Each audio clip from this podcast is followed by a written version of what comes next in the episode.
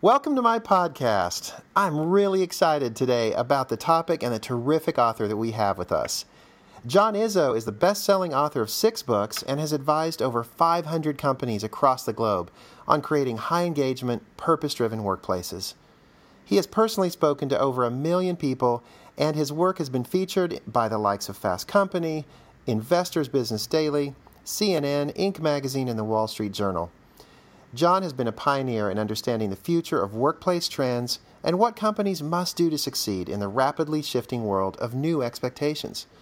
Twice already in his career, he was a pioneer, both in employee engagement and corporate social responsibility with his book Awakening Corporate Soul, and changing employee values with his book Values Shift.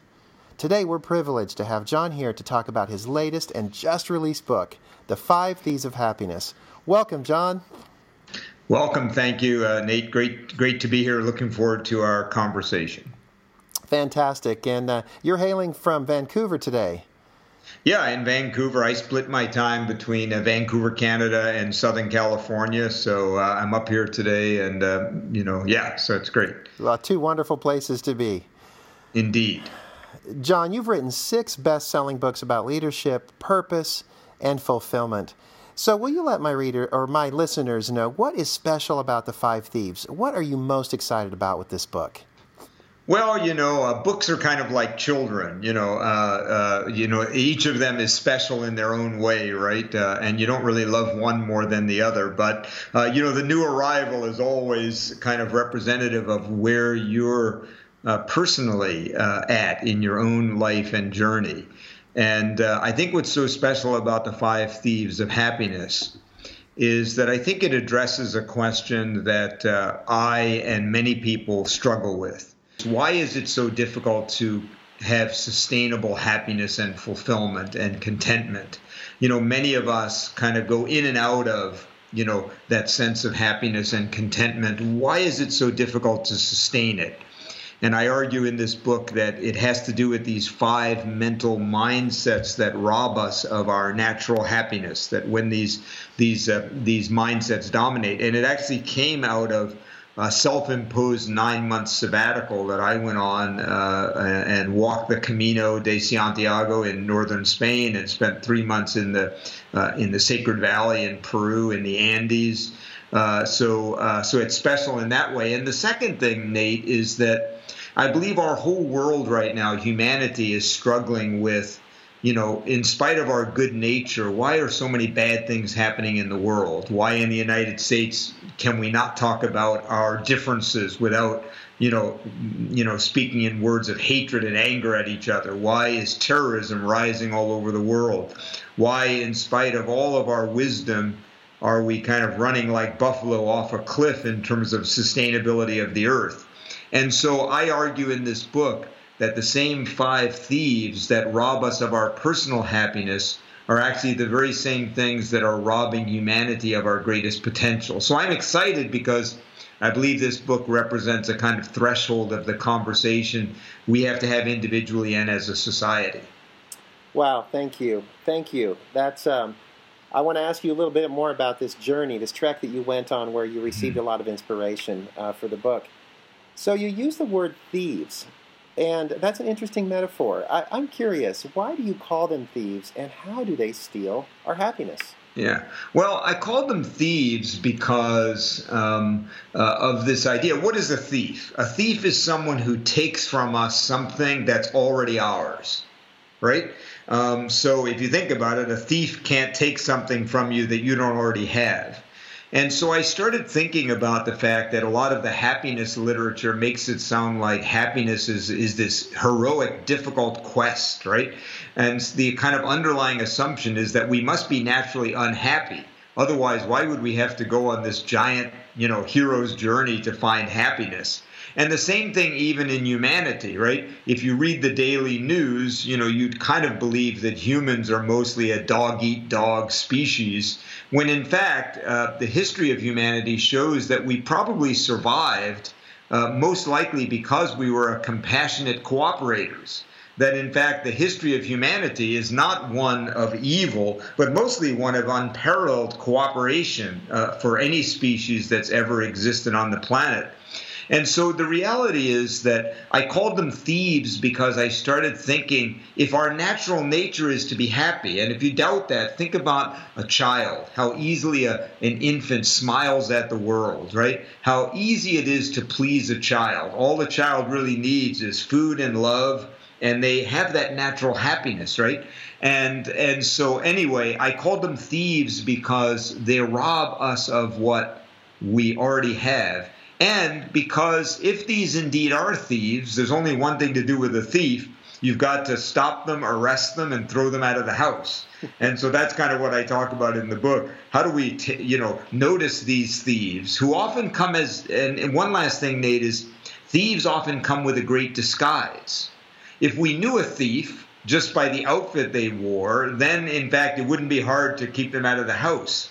But like a good thief, these mindsets come disguised as something that is good for us when it turns out they're going to rob us. So for that, re- those three reasons, I thought it was a nice metaphor. And who doesn't want to get rid of a thief? No, wonderful. And and again, I, I want to emphasize how you've taken that metaphor and used used that also to give specific practical advice with each of the five thieves on how do you recognize them, how do you kick them out of your house, keep them from coming back. And so uh, there are very practical applications of that metaphor, and thank you for that. Um, yeah, yeah. It's really important. When I wrote the book, uh, I realized it wasn't enough to name the thieves, right? You know, because for most people, uh, when I name the thieves, they go, "Oh yeah, I get it. That those thieves are a problem for me." So I knew that I had to, um, both for myself, because I think writers always write first of all for themselves you know, um, so I'm trying to get rid of the thieves in my life. So I ask, how do you get rid of the thieves, right? And so I, I appreciate what you said because I uh, the, the, initial reviews of the book. Uh, a lot of people have said the most helpful thing for them uh, is the simple technique I teach for you know really noticing and getting rid of the thieves. So I think this is really important. It's one thing to know what's robbing your happiness. It's another thing to train yourself to uh, make sure they're not running the house. Yeah, and boy, I appreciate your use of the word compassion as kind of our natural state and the way in which humans have thrived for, for thousands of years. Um, I'm, that's, that's an important word to me, as my listeners will know, so I appreciate you sharing that. So, people are probably pretty curious um, about the train whistle in the background. they might hear this. I actually work in a train station, and so we, we have trains, and that is our oh, natural cool. state here in Kansas. Um, so people might be curious about these thieves that we've been talking about, and uh, what I like to do is, is is is you talked about several of these thieves actually as you were figuring this out on your trek and, and on your journey you observed that they were actually stealing from you right in the moment. And you were you shared a couple great case studies. Would you describe very briefly these five thieves and maybe give one or two examples about how they robbed you on your journey Sure. So, uh, so yeah. So maybe it's helpful to actually, uh, uh, maybe I'll just go through and name the five thieves, yes. and then and then kind of like give you an example, especially in my walk on the Camino, uh, of how they they I, I noticed these thieves. So the five thieves are control, which is the desire to uh, be able to control the outcomes of our life and the frustration that happens when when we're not able to control life and so we wind up being in resistance to whatever's happening instead of surrendering to whatever's happening. The second uh, is uh, conceit. And conceit is really this sense of separation, this focus on my singular story. Am I happy? You know, uh, uh you know, uh, who am I? Uh, what's going to happen to me when I die? You know, it's really the ego it's when we're focused on seeing ourselves as separate from everything as opposed to a part of a bigger conversation that we don't have to distinguish ourselves from. We just have to join that big conversation. The third is the thief of consumption, which is the belief that happiness is found outside of myself in anything, in a relationship, in a person, in uh, a thing I might buy or a position I might achieve, rather than the realization that happiness is an internal choice to choose contentment available to us at every moment. The fourth thief is the thief of coveting, the thief that keeps us with envy, looking at the world, thinking about what we don't have instead of what we do have, thinking, well, if only I had this, or if only I had that, or if only I had more Facebook likes than you do, or you know more followers than you do on Twitter, I'd be happy. Uh, when in fact life is not a, a, contest, but a life is about us being most true to ourselves and not how we reference to the rest of of uh, the world. And the final thief, the thief of comfort, which is the thief that keeps us in patterns that no longer serve us, patterns that perhaps at one time in our life made sense, but no longer really serve us, yet we continue to do them because the thief wants us to stay in that rut riding a horse going somewhere that we don't even want to go. Mm. So let me give you a, a, practical example of how those thieves showed up. Uh, you know, I walked the Camino, um, which is a 750 kilometer, 550 mile uh, walk across northern Spain. Uh, that uh, Christians have been taking for about 1,200 years, but now today people of all walks of of, of, of uh, persuasion walk this, and most people walk it because they're on some journey, you know, uh, to, of self-discovery. Um, and I walked it because I wanted to find the secrets to sustainable happiness for myself, right? Because I felt even after all these years of studying happiness, it still eluded me at times. So uh, the thief of control started showing up very early on the Camino you know, um, the nature of the Camino is, you know, I'd wake up in the morning and I might walk, you know, uh, anywhere from, you know, uh, uh 12 to like uh, 20 miles, 22 miles a day, right? And I would have it set in my mind. Success is if I get to this village. You know, success will be if I have this experience um, I would meet people on the Camino and I would like them. Like my first two days, I, I met these wonderful two young Germans and we walked together for like two or three days. And I thought, wow, I'm, I'm probably going to walk with these guys for the whole Camino, right? So I got fixated on these outcomes. I'm going to walk this many miles. I'm going to be there by this time. I'm going to stay at this place. I'm going to walk with these people. And yet, of course, the Camino had its own ideas sometimes I'd have an injury and I couldn't walk as long as I wanted, or I'd get to a particular village and the place I intended on staying was full or closed. Um, uh, these people who I walked with had their own ideas, of course, about where they wanted to walk and who they wanted to walk with and how long they wanted to walk on a particular day. And I found, Nate, that the more I fixated on these outcomes, instead of just experiencing the Camino and not not surrendering to whatever was at any moment, the more unhappy I was. And I came to a realization about four or five days into the Camino that all internal suffering is resistance to whatever is happening at any moment. I want to say that again because I think it's so important. All internal suffering is resistance to whatever's happening at any moment. And I talk in the control thief chapter about, I'm not talking about becoming passive or not having intentions or goals in your life. It's the attachment to those outcomes, thinking that, well, if I don't walk with these people, if I don't arrive at this village, if I don't get this position, if this isn't how my day goes, I'm going to be unhappy. We have no control over the outcomes of our life, only our intentions and our actions.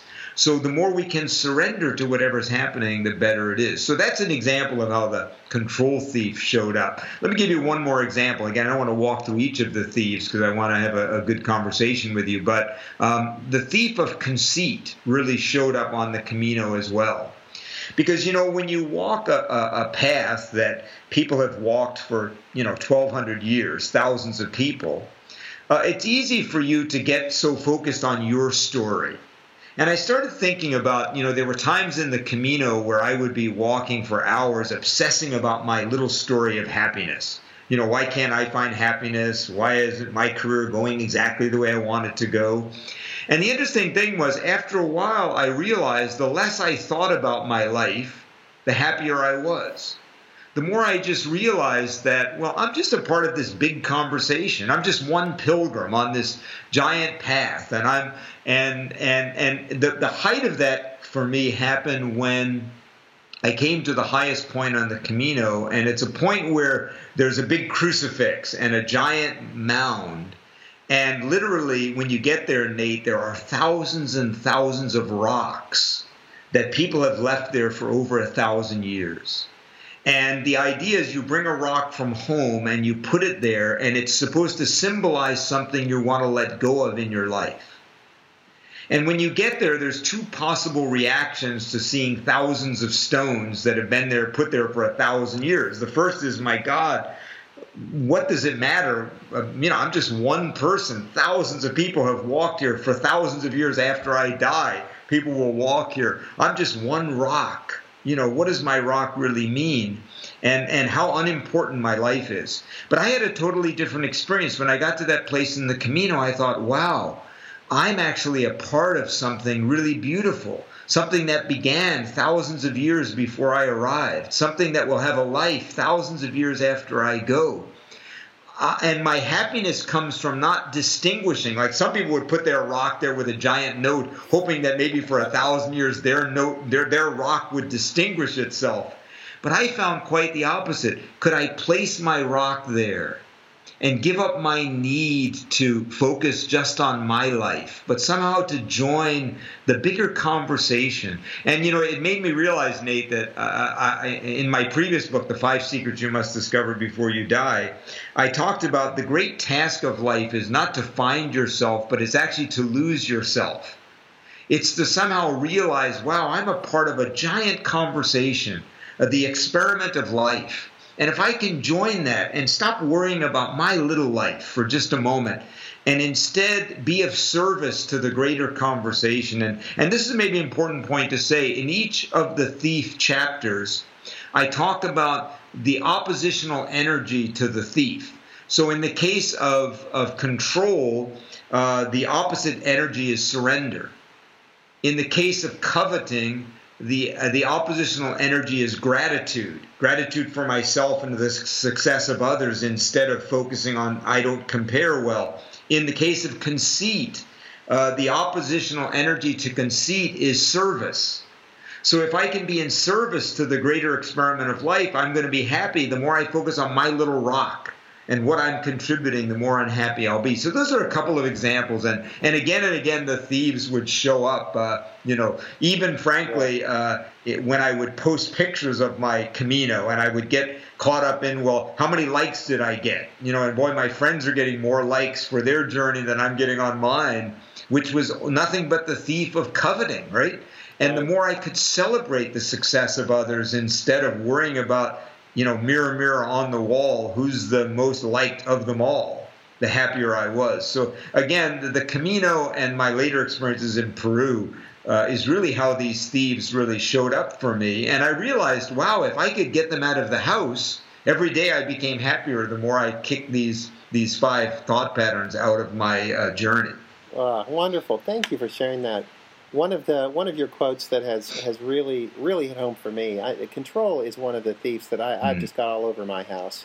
Yeah, and, yeah. uh, and uh, one of your quotes was was that regret is trying to control the past, and worry is about trying to control the future. And since we can't control them, uh, trying to only robs us of happiness, and that's been so so helpful for me in terms of being focused on my intention in the moment about the things I can control and not trying yeah. to control the outcomes of my actions.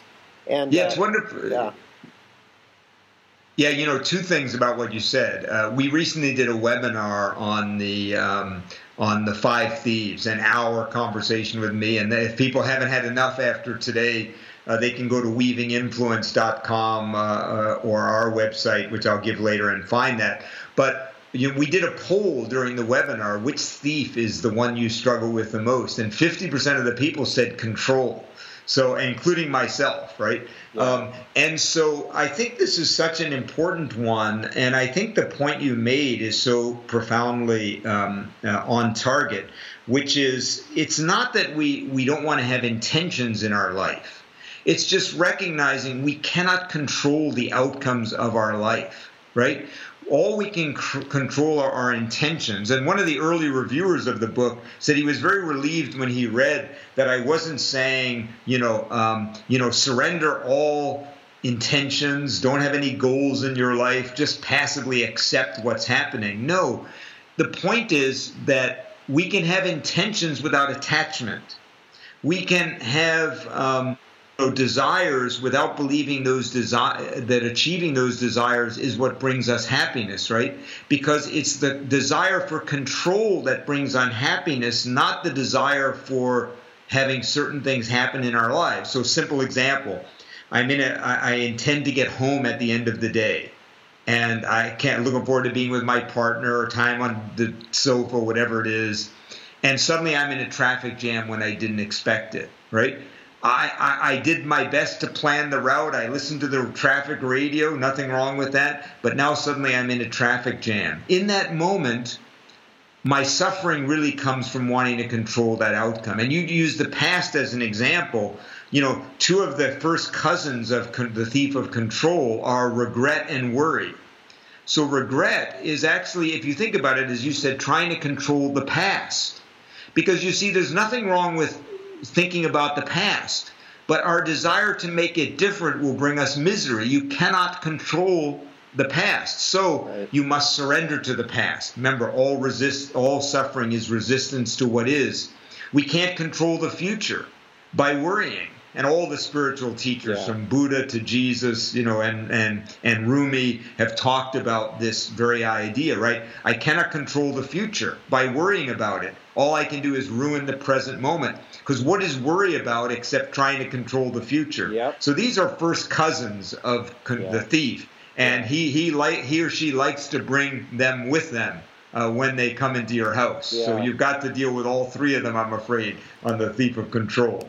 Well, this book couldn't have come at a better time for our company. We are we are in the process. We've wrapped up our budgeting process and our and our some really significant strategic planning for the next five years, and it's been a very important uh, thing for us to remember that we can focus on the actions that we take every day to um, move towards our intentions, but we can't control the outcomes. And uh, we each day we just focus on what we can do, and that brings me to the next question, which is. Um, you talked about conceit and control, this whole notion of comparing ourselves to people and and somehow looking outside of ourselves for our value. One of one of the ways that you mentioned that the thief of control kind of steals from us is to try to convince us that we can manage other people's perceptions of us, how people mm. see us. And I'm reminded of another great book by the Arbinger Institute called The Anatomy of Peace. They call this the concept of the need to be seen as. Mm-hmm. And uh, you talk about it as trying to control other people's perceptions of us. Will you say a little bit about, a little more about this and how it can rob us of happiness? Yeah, yeah. Again, you know, it's interesting. The um, there's a, a, a, a, word in Sanskrit, uh, uh, uh, you know, that uh, is like a sticky desire, right? So the interesting thing is nothing wrong with desire, but a sticky desire is one that we get attached to. And one of the things we surely get attached to is controlling how others see us, right? Uh, and and again, we have no control over how others see us, right? So here's where the thieves kind of combine. So now imagine both of them are in the house. The desire to control how others see us, and let's say the coveting thief is also in the house and saying, "Well, Nate, uh, you know, not only should you be able to control how others see you, but that's the definition of success is how others see you and how you compare with others, right? And so now you've got both thieves whispering one in each ear, and you're really in trouble, right? And so if instead you realize that there is no happiness in distinguishing yourself from others, only in being true to yourself, and you have no control anyway other how others see you or how you compare with others all you can control are your intentions then you begin to kind of see what's happening. And this kind of, I think, gets to this question of how do you get rid of the thieves? And the first thing is you've got to notice them.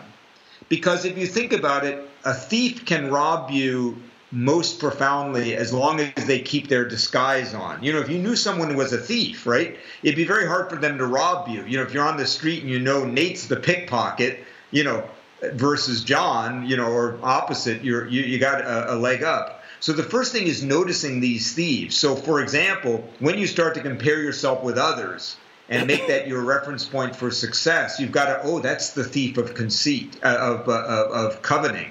When you start to think, You know, am I happy? What's going to happen to me when I die? My life is going to be defined by if I find happiness versus serving others. That's the thief of conceit, right? When you say, boy, I wish this person would think more highly of me or accept my apology or the traffic jam wasn't there. That's the thief of control. So the first thing is you, you can't tame something if you can't name it.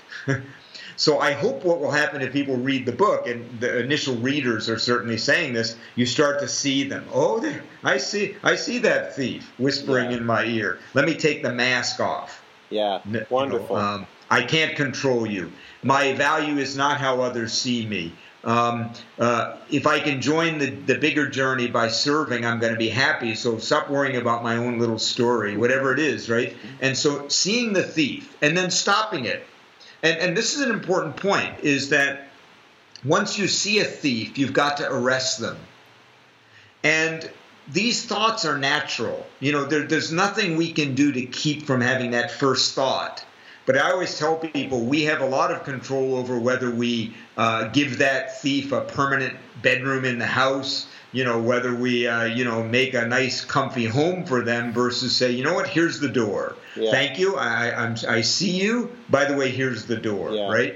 And and when you first train your mind to do this, you might have to do that 50 times a day. Oh, hello, conceit thief. Hello, comfort thief. Hello, control thief. Sorry, here's the door. But just like meditation, once you train your mind suddenly the thieves stop showing up. But it may take months and sometimes years to really get them out of the house. But first is naming, then stopping. I'm not going to let you be in charge. Wow. I'm sorry. Thank you. Thank you. Um, I want to. I want to switch a little bit to some of the interpersonal and socio kind of economic mm-hmm. implications because mm-hmm. yeah. you, your book focuses on both. It's not just what's happening inside of me, but in, in how this affects my relationships in our community. So I am I'm, I'm a glutton for watching how kind of the social sciences play out in the in the political and social career or, or arena. You you talk about one of the things about the thief of control is that there's nothing wrong with having strong convictions and following them, but trying to control other people's moral convictions is where we cross the line and get miserable. So, a question for the for the listeners: How should politicians and religious leaders approach their work without being miserable all the time? Yeah, it's it's a good question, right? And and I appreciate you recognizing that in, many ways this book, the Five Thieves of Happiness, is certainly going to help people find happiness themselves. Um, and, and I, I, do believe that hell has certainly helped me. But in the book, I really tackle this question of if happiness is our natural state and compassionate cooperator is our natural state as a society, as a species, what's getting in the way of us really being as as successful as we could be as humanity? And each of the thieves shows up in our community life, and control is a big one, and especially in the United States you know, where there is, uh, you know, such a, a negative, vitrolic, we they public life now, right? And recently played out in this election. No matter who you were for, you have to be disgusted by the the name calling and the the, the inability to discuss our differences in a healthy way. And uh, and to me, the thief of control is in the room. And I talk in the book about a simple idea that has fascinated me over the years called cognitive dissonance. And that's the, the this theory in psychology that as human beings we like to have be in control of our reality we don't want any dissonance we we want to feel like our beliefs are the right beliefs and we don't want a lot of noise because that's not you know feel good for us and and why is it so hard for us to talk to people who disagree with us why is it so hard for us to entertain that someone else might have part of the truth even though we have part of the truth. And I think it's the thief of control. We're afraid of not being in control. We're afraid that if I entertain your ideas, maybe I'll have to change. Maybe there'll be more noise uh, in my internal system. And yet, here's the irony you can't have a productive society, nor can you solve complex problems if you're not willing to entertain ideas different than your own. You know, uh, Ben Franklin once said that compromise uh, does not make good heroes, but it makes for good democracy. and and and having advised 500 companies, let me tell you that if most companies ran the way we act as citizens, which is people pretty much saying, This is my position. I know I'm right. I don't want to talk to you if you disagree with me. Most companies would be out of business within a year. And yet, that's the way we are in our public life. We, we so want to control how other people see things. We so want to not have any dissonance in our own viewpoint that we won't, in a healthy way, entertain the ideas of others. And it's causing massive destruction, not even just in the society, but in families. I mean, I, have heard of family members who won't talk to each other anymore because they disagree on issues like guns or abortion or the environment or taxes. People who unfriend people on Facebook because they don't agree with my perspective. And here's my challenge to people that I talk about in the book. Look at the fear and the need for control that's driving your desire for others to agree with you begin to look at what's actually making it so hard for you to entertain that your ideas might not be the full truth. And of course, as you said, I'm, I'm, a very spiritual person, but I say in the book, a religion controlled by the thieves is not a healthy religion. I'm not one of those people who believes that religion has been a negative force in human history. I think it's mostly been a very positive force. But when a religion is hijacked by the thieves, uh, it winds up being a destructive religion. So oh, I think you. even religions and and belief systems can be hijacked by the five thieves. Yeah, wonderful. No, that's great. And you know, speaking of our, our society today, I've got I've got three three daughters, and they're all on social media. I'm on social media, mm. as if the as if the coveting thief of comparing ourselves to others wasn't bad enough already.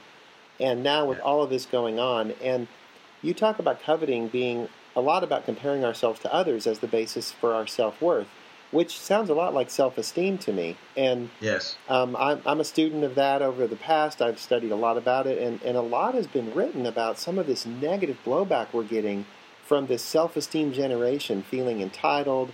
They don't know how to deal with loss and disappointment, and they don't know how to hard, work hard for what they want. What connections do you see between these things? Well, um, uh, two points I want to make. One is you you raised the issue of social media, and one of the things uh, I share in the book is some fascinating research about the role of social media and happiness. So it turns out that uh, there's a real uh, uh, discrepancy in the research. Some research shows that social media makes us less happy, and studies have shown that if people get off of Facebook, etc., uh, most people wind up being happier than they were when they were on it. And this, of course, is the thief of coveting. You know, uh, why does Nate have more friends than I do? Why do they get more likes than I do? Why do you have more followers? Boy, my vacation pictures didn't get as many, you know, comments as yours did. You know, but the interesting thing is there's other research that shows that when people participate in social media in a giving way, so I participate celebrating your success, liking your photos, commenting on your experiences, having conversations about how we can make a difference together on issues on social media. That when people are involved in social media in a, with a focus on giving, it actually makes you happier when you're on social media in the mode of, of observing and coveting, you're actually unhappy. So, a fascinating part of the book, and I go into that in more detail. But but to your uh, question about the millennials, uh, this is like another whole issue, of course, you know. Um, but let me say that you know, uh, I always say that, you know, a lot of the things we talk about about the millennials are actually just what's happening in the society as a whole. So, for example, the millennials, uh, the youngest generation is always the epicenter of whatever's happening in the society as a whole. So, I would argue, Nate, that the millennials just have a, a greater um, uh, uh, a level of a virus we all have. So, the virus of coveting, the virus of our self esteem coming from outside instead of inside, the virus of, of of an unwillingness to take personal responsibility for our happiness and success rather than blaming others. I believe this is a virus that's alive in the world and in our society, not just in the millennials, but every time you have a virus alive in the world, the youngest generation has a version of the virus. So, one of the questions I would ask my baby boomer cohorts, of which I am one, and I have uh, two millennial daughters, is who do you think they got the virus from? Right? Yeah. They didn't get the virus from you know you know what I'm saying? Yeah, Who did yeah. they get the virus from? They yeah. got it from us. So I think this is like it's like that old Pogo quote. You know, I have seen the enemy and it is us, right? So I think it's really important to recognize the millennials just have a virus in a greater degree, like every younger generation will, of whatever virus is running around in the culture as a whole. I don't know if that makes any sense. Oh, sure, but I think it's like a really important, uh, uh, you know, point. So if we all if we all read your book and we all got rid of the thieves, that could have a dramatic impact on GDP. Oh yeah, yeah. I, I think, and again, let, us not give the book more credit than it uh, than it than it deserves. But look, I think it's true that if each of us tamed, named, and tamed these five thieves in our life, started kicking them out of our house, it would have a huge impact our, on our society. If more and more of us focused on serving rather than uh, our own little life, if each one of us said, Look, I don't need to be in control of others or of others' beliefs, I want to entertain their ideas. Uh, if each one of us said, Look, you know, uh, I want to look at the patterns of my life that don't serve me, but I also want to look at the patterns of our society that no longer serve us, and on it goes. I do think by by by dealing with our inner house, we create a different dynamic in the society, and that's why all the great teachers, again from you know east and west, have always said, if you want to change the world, you better look at yourself. You know, if you want to change the world, you better get your own house in order, because as I say in the book, our society and our world are nothing but writ large what each of us has in our own house. Yeah. And so, if you want to change the world, you better begin with your own house. Um, uh, or as Jesus said, you know, get get rid of the log in your own eye before you start trying to take the speck out of the eye of your neighbor, right? Uh, so this is very ancient. Uh, yeah. Well, you happiness is the theme for your book, but I don't want listeners or your readers to think that the goal of life is to just be happy all the time. You acknowledge that it's healthy and it's important for us to embrace the gamut of human emotions, and, and there's they're okay even positive and negative ones. Will you share a little bit about that? Yeah, yeah, this is a really important point. I appreciate you uh, raising it. Uh, and I chose the word happiness for the title of the book, The Five Thieves of Happiness, as I say, with some trepidation. Because happy, the English word happiness actually comes from the Old English word hap, as in happenstance, right? So the idea is if there were good happenings going on in your life, if you were lucky to have these good happenings, you'd wind up being happy. When in fact, my book is about the polar opposite that happiness is not out there, it's actually in here. Uh, in the mindsets that we carry around, uh, you know, uh, in, into the world, uh, and and so you know, in in in many ways, um, you know, I guess this this idea that uh, contentment is in, in in inside of us, that the goal of life is not to always have happy happenings in your life, and in fact, many times the most meaningful experiences of our life are not the moments when we are happy in the kind of, you know, oh, I'm happy today sense, right? Sometimes the most meaningful times of our life are moments of suffering, moments of uh, enduring, as Viktor Frankl said in his wonderful book, Man's Search for Meaning, of, of the dignity of, of bearing suffering nobly, right? Um, and so, uh, one of the questions I say in the book, it's quite possible within a very few short years at the pharmacy, there'll be an over, over the counter drug you can take that will make your brain emit happy chemicals so you would have the experience of being happy all the time. And the question would be would that actually be a worthy human life? Or is part of what it means to be human to experience sorrow, grief, suffering? Unhappiness. And, uh, and in fact, I think if many of us think about the most meaningful times of our life, they've often been moments when we have endured or nobly suffering or learned from those moments of challenge and suffering. You know, on the Camino, as I look back, Nate, I had a lot of happy moments, you know, drinking a beer, a cerveza with another pilgrim, or, you know, some great happy conversation. But some of the most profound moments on the Camino were the moments when I, I didn't feel like walking anymore, when my bag was too heavy for me, uh, when I helped someone else who was really dealing with a burden, right? And so uh, the moments of greatest meaning on the Camino were often, uh, and in Peru, were often my hardest moments and the moments when I felt most human. Yeah, thank you. I appreciate that. Um, and that, that, that brings to the next question is, is how, you know, as an author, we, we, we both, we both are authors and, and I'm, I'm, re- one of the ways I'm relating um, to your book and my journey is is it, it sounds a lot like your book is really almost about your journey and and it can be for other people but it's it's also a way to learn about what's gone on with you and i'm curious oh, yeah. if you could share a little bit about how how has this book been kind of like an autobiography for you at this time in your life and how are you different now than before this happened? Yeah you know it's a, it's a great question and uh, i always say writers write because we have to right? Now there are people uh, you know there are people maybe who write just because well it's time to put out a new book or you know it's gonna you know but mostly writers write because we have to right? And um, in some ways uh, this book uh, which i didn't know it i wrote this book faster than any book i'd ever written in my life. I literally sat down and some days i was writing five to ten pages a day. It was just like rolling off of my fingers right?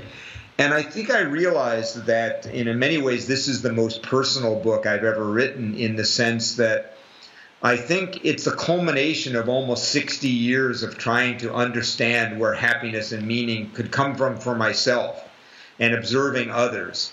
And, uh, and, and I'll tell you, um, uh, I am achieving a level of happiness and contentment right now that is. Uh, uh, unusual in my life. And I have to tell you that the circumstances of my life right now, you know, aren't necessarily the ha- I don't have like a lot of miserable things going on, but objectively, this is not the most like happiest happenings in my life, right? Compared with maybe other times in my life. But the internal happiness I have is profoundly different.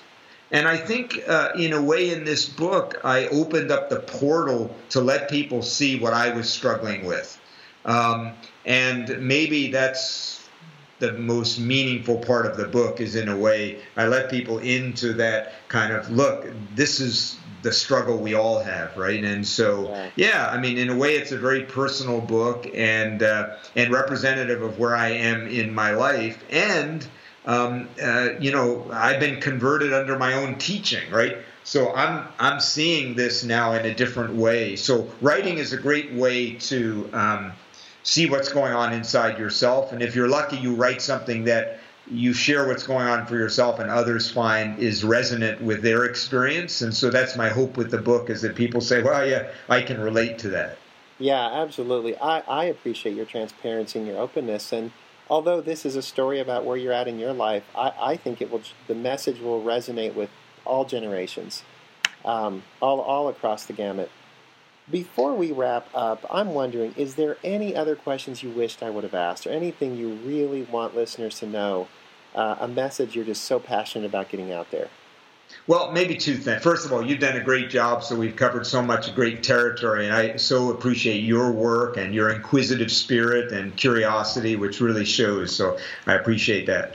Um, so maybe only two things. One is you said earlier, look, there's a lot of practical stuff in this book. So I think I want to really emphasize that that this book is a very practical guide. Yes, you're going to get great stories. Yes, you're going to hear and name the thieves. But there are some really practical things that you can do every day to notice, stop, and replace these thieves with a different way of thinking in your life.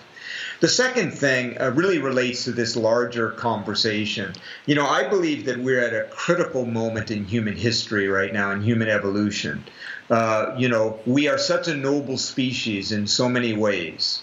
Uh, and yet, um, if you look at our situation right now, we've We've pushed the Earth and its environment to the cusp. The oceans are collapsing, the coral reefs are dying, the climate is changing, species are going extinct at a, a you know a hundred times the normal rate, and many scientists are talking about the sixth great extinction. Uh, terrorism and misunderstanding are rising all across the world. It's not just about Islamic terrorism, just the kind of nature of our inability to deal with our differences in a positive way. So, tribalism is rising its head at a time when we need to cooperate as a world, not just take care of our tribe, right? Uh, and and so I think that um, you know, the last thing I want to say is, look, we have such an opportunity now in our generation to um, to write the story of human history. I believe in the next 30 years, uh, what we do about these five thieves will determine the arc of human history and maybe even the, the history of the earth. Um, and uh, we have a tremendous opportunity here. Let's not blow it. Um, so I guess that's the last thing I'd like to say is that you know uh, again, even though this book is about happiness, uh, I believe happiness could save the world. If I mean by if we could tame these five thieves that rob our personal happiness in our community and communal life, we can actually have a wonderful future as a species. And now is the time. There, this is the moment, I believe, uh, that uh, it all is coming to fruition. Uh, and every generation may think that, I think it's actually true of our generation. If we get us through this next window in a positive way in the next 30 years, I think the future for humanity and the earth is profoundly beautiful. If we don't, it could be profoundly miserable. And I don't think that's hyperbole. So this is an important moment for us to entertain these uh, thieves and name them for what they are. Well, John, you're like a, you're like a modern day prophet, and I don't say that. I don't mean that in a religious or a, or, or highfalutin sense. What I mean is that you we need voices in every generation that are revisiting the truths we've known forever and re-bringing our attention and repackaging and freshening and co- compelling us to mm. take action on the things we've known. And so this book is a fantastic, beautiful articulation of that. Before we sign off, will you share with the audience where can they get your book and how can they connect with you for more inspiration? Yeah, well, first of all, again, I'd love you to get the book. I'd love you to email us and tell you what you think about the book once you get it. You, of course, can get it at Amazon.com, Amazon.ca, BarnesandNoble.com. Uh, it's uh, going to be in stores at Barnes and Noble and Hudson's across the country uh, right now. Um, and uh, and in stores really all over the world. Uh, then uh, you can reach me at drjohnizzo.com. That's just D R J O H N I Z Z O.com. No period after the doctor. www.drjohnizzo.com. Uh, and uh, you can reach me that way. Uh, and uh, we'd love to hear from you and, and, and love uh, to just. And on our website, you can also sign up for these uh, kind of every few week tips we send about life and, and about leadership. So I'd love to connect with people. And please get the book and get the book for someone in your life who you think um, perhaps has these thieves hanging around, right? I think you know, giving the gift of happiness to someone else is a pretty profound thing to uh, to do. Well, it's making the rounds in our office, and I can highly recommend it. Uh, John, it has been a real privilege to learn from you today and be part of the, the launch of your terrific new book. Uh, well, well, thank you, and thank you again for uh, your support of it and for your great work uh, in the world as well. And look, let's uh, let's name the thieves, tame the thieves, find more happiness in our life, and together build a better future. And thanks for the prophet uh, comment. I'm one of only many, uh, but I've always hoped to be a prophetic voice, and so thank you for for that comment. You're so welcome. I wish you great success in spreading this message that we can achieve greater happiness by getting out of our own way. Um, and thanks to all my listeners. As always, if you have ideas or people you think should be in my podcast, drop me a line. And thanks again, John. And will you say goodbye to everyone for me? I, wish everyone a, a, an amazing day, an amazing year, and, and the thieves to leave your house once and for all. So thanks so much for, for giving us part of your life.